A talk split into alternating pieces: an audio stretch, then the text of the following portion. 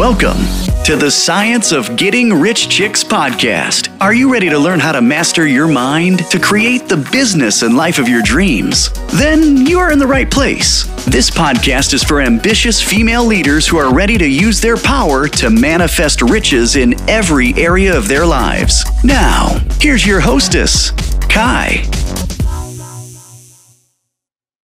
Hello, beautiful ladies, and welcome to another episode of the Science of Getting Rich Chicks podcast. I'm your hostess, Kai, and today we are going to talk about the fourth step of our seven days of SMART goal setting, right? We're doing seven episodes regarding setting SMART goals. So, today we're going to talk about can you really reach for the stars when setting your goals? right? We've already talked about why you need goals, how to make your goals specific, and how to measure them. And today we're going to talk about making the goals attainable, which is our A in SMART. So, when setting goals, I want you to be sure that your goal is attainable. Your goal should be within a reasonable reach that's comfortable for you. Although the goals you set should stretch you out of your comfort zone, and I want you to dream big and I want them to excite you, I still want you to be sure that your goals remain within reach. If your goal is totally impossible to achieve, your efforts are going to not work out and it's going to become unproductive to put your time and energy towards a goal that may never come to fruition. I'm not saying it's not possible, but especially if this is your first shot at goal setting, I want you to go ahead and still think big, but still make it something that's attainable for you during whatever period of time you've set your goals because we what we don't want is we don't want you to end up losing motivation or feel like you're giving up if you aren't able to succeed or celebrate milestones along the way. Instead, I want you to be sure that you set a goal that you can not only accomplish this way, but it also keep you focused and motivated. And you'll have a chance of greater success. Along with your goal being uh, unattainable, I want you to be sure that when you draft your goal that it's written in a way that allows you to take responsibility for your goal. You should always state your goals in a way that gives you control over the outcome.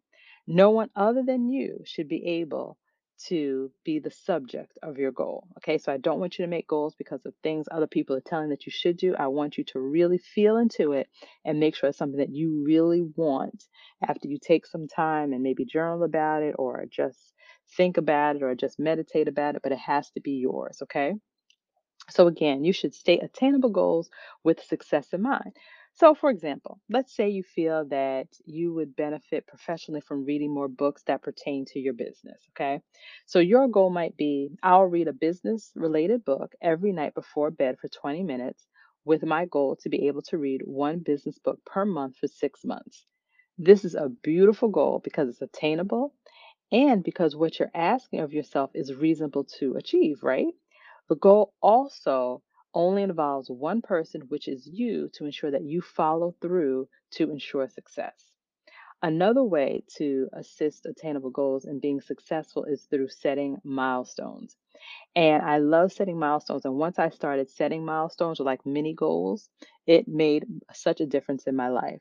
And milestone goals are goals that you can set along the pathway to achieve your goal. So, for example, in the instance that I mentioned earlier, a milestone could be to check in with yourself once a week. So, checking in with yourself is your own accountability partner, is a great way to stay on track if you follow through with your goal for the week. And in this case, meaning you read your book for 20 minutes every evening, you will know you're making progress towards your goal, right? Because you're checking in. As we already know, tracking or measuring your progress helps secure a greater success rate for your goal. So keep your goals challenging yet attainable, and you will be well on your way to being successful with your goals.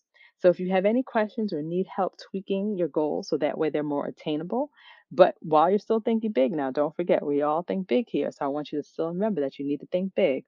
But if you need any help, please be sure to let me know. I'll leave my email address in the show notes. And don't forget, if you haven't done so already, please pick up your copy of your free guide, your 2022 goal book. And if this is a different year, that's okay because you can just scratch out 2022 and make it applicable for your year. So that way you can get started and just pull out whatever you need from the goal book, but make sure you take the time to either craft, if you haven't done so already, but just to even fine tune the goals that you already have to make sure they're obtainable and they're what you need in order to create the success. Until next time, ladies, I'll talk to you soon. Bye bye now. Thank you for listening to today's episode. You are cordially invited to visit themilliondollarmoguls.com to join our elite VIP community and receive priority access to all our exclusive upcoming events.